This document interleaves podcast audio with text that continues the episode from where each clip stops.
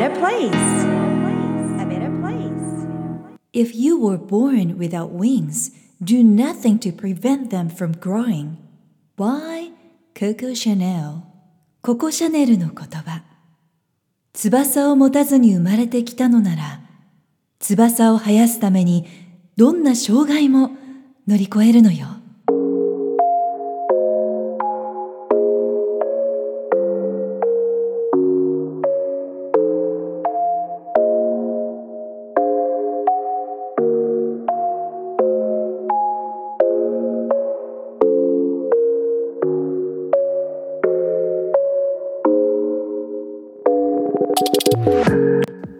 ルビンシリーズ12回目。今日のテーマは人や社会との幸せな関係。Social connection です。Hi, today's theme is about social connection which affects the well-being for your life. I really valued a healthy relationship with my family and a friendship both in Japan and in Australia, which I really, really believe has a tremendous impact on my and my son's life and well being. Please share your story with me about what you think about social connection. 皆さんこんにちは。ナビゲーターのさゆりです。Podcast Volume 126ポジティブ心理学幸せ力も12回目まで来ました幸せな人とのつながり社会との関係性そして共有ということで Social Connection というテーマです。人との関係性がいいと幸せを感じられますがやっぱり誰かと摩擦がある時って本当に辛いですよね。様々な摩擦というのはダイバーシティコミュニケーション価値観の相違とか異文化間の対話で解決ができるはずなんですけれども今世界では対話で解決できないということが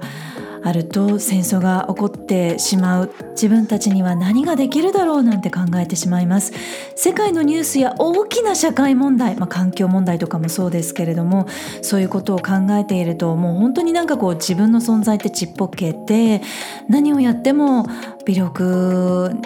にしかならないんじゃないかななんて感じてしまいますけれども小さくても一人一人のポジティブな変化がこう重なっていくとこう掛け算方式になっていきますので時間を経て大きな力になると信じてお届けしています。研究データでも出ていますが一番身近な家族や近所学校や会社など自分にとってって身近なコミュニケーションが安心できるもので温かい気持ちになれたら一人一人が豊かで幸せに過ごせるというふうに結果が出ているんですね。人と一緒にいるだけで人と接するだけで幸せになれるんだよ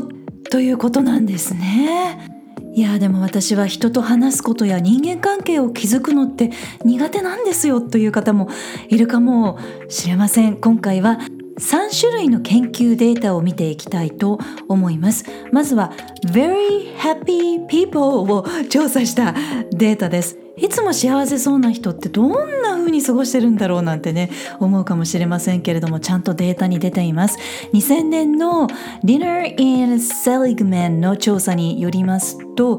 とっても幸せな人幸せを感じられない人を調査した結果人との深いつながりがあるかどうかに違いがあるということが分かったんですね。Very happy な人は close friends, strong family ties, romantic ties いずれも6.3、6.4、6.0という人間関係の深さとか満足度を7で表した時に非常に高いスコアになったということなんです。人とのつながりというのは信頼できる仲のいい友人がいるかどうか家族の強い絆があるかどうか良好な恋愛関係とかパートナーシップがあるかどうかというところで測られたわけなんですね。で3つとも最高の人間関係であれば深い幸せを感じられて very happy でいられるということなんですけれども少なくともやっぱり何か一つでも良好な関係があればそこでは幸せを感じられているはずなんですねでもどれもうまくいっていなかったりとかどれかがうまくいっててもどこかが全くうまくいってないなんていうことがあると幸せは感じられなくなってしまいます。Very unhappy なグループは4.1、3.7、2.3とやっぱり低いスコアになってしまいました。なので大きなことも大切だけれどもやっぱりこう身近な環境って本当に自分の毎日のメンタルヘルスに影響しているということですよね。それからあの最近はお一人様という言葉だったりとか一人で過ごす時間を大切にしようなんていうメッセージも結構見られますし私も一人の時間ってすごく好きなんですよね。あのいろいろ考えたり思いにふけったり読書したりこう知識を育んでいくそういう時間ってすごく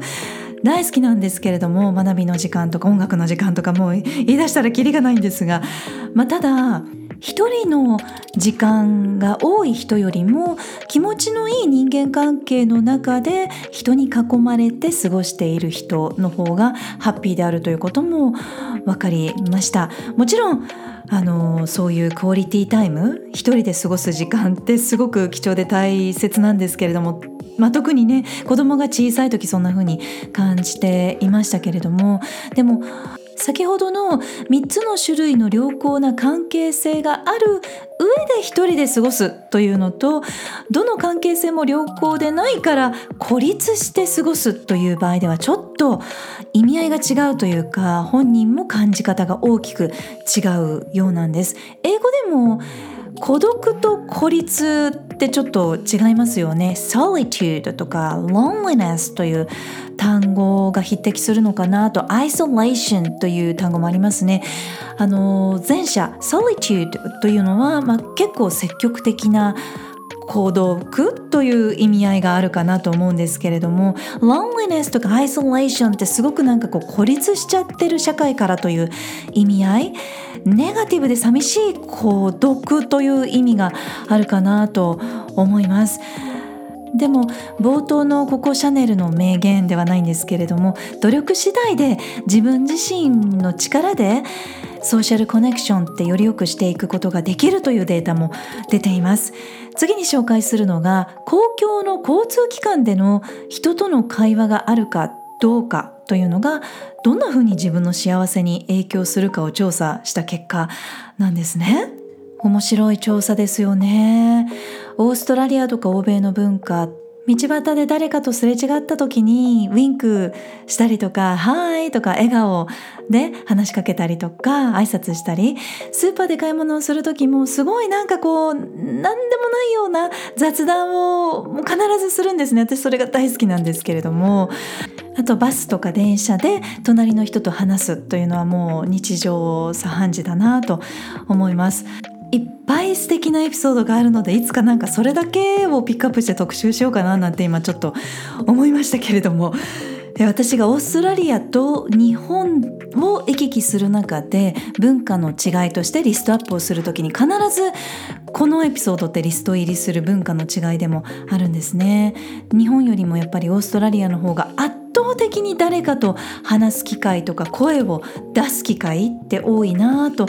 感じます。なので日本でもついつい買い物する時とかも公共の交通機関とかでも誰かとこう雑談をしたりとか相手に質問をしたりとかいうことが結構私も多くって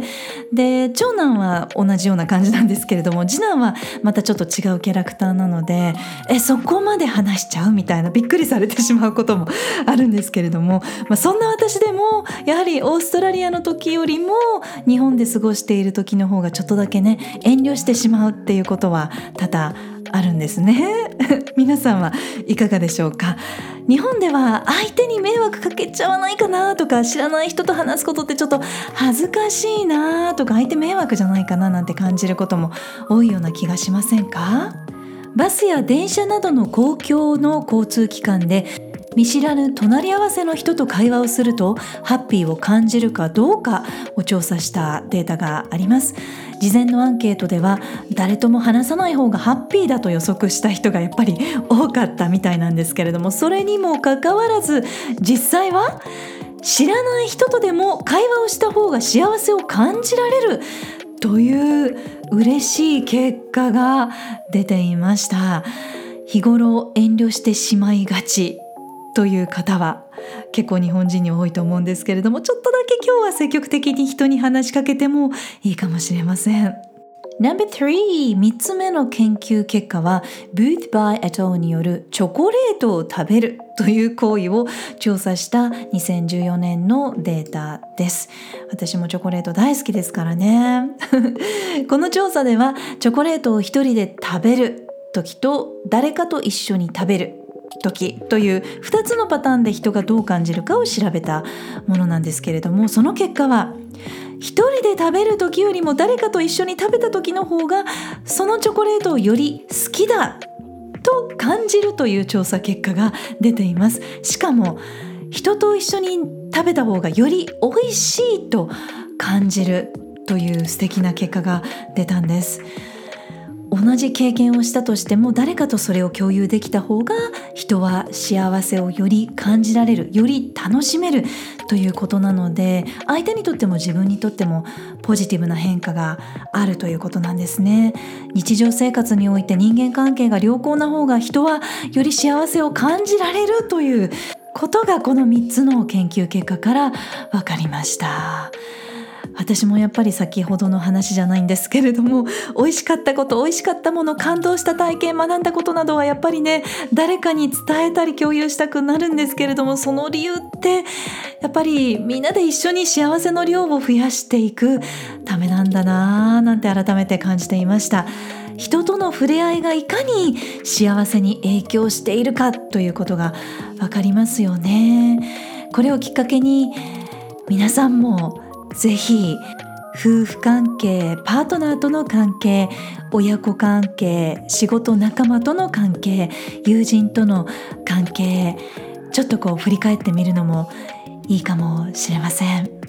自分のことをきちんと表現しながら相手のことを聞いて理解する力ダイバーシティコミュニケーションのスキルは自分の幸せのためにも相手の幸せのためにも人生において最も重要なスキルの一つです。今日はあなたは誰に笑顔で話しかけてみますか？さ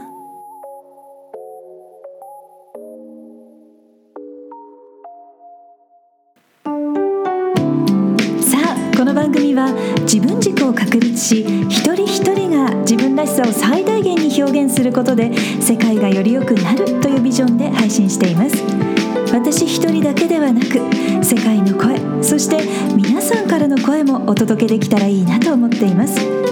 皆さんからのメッセージご質問リクエストも受け付けています。インスタグラムはさゆりセンス。スペルは SAYURISENSE Facebook ページはグローバル育児。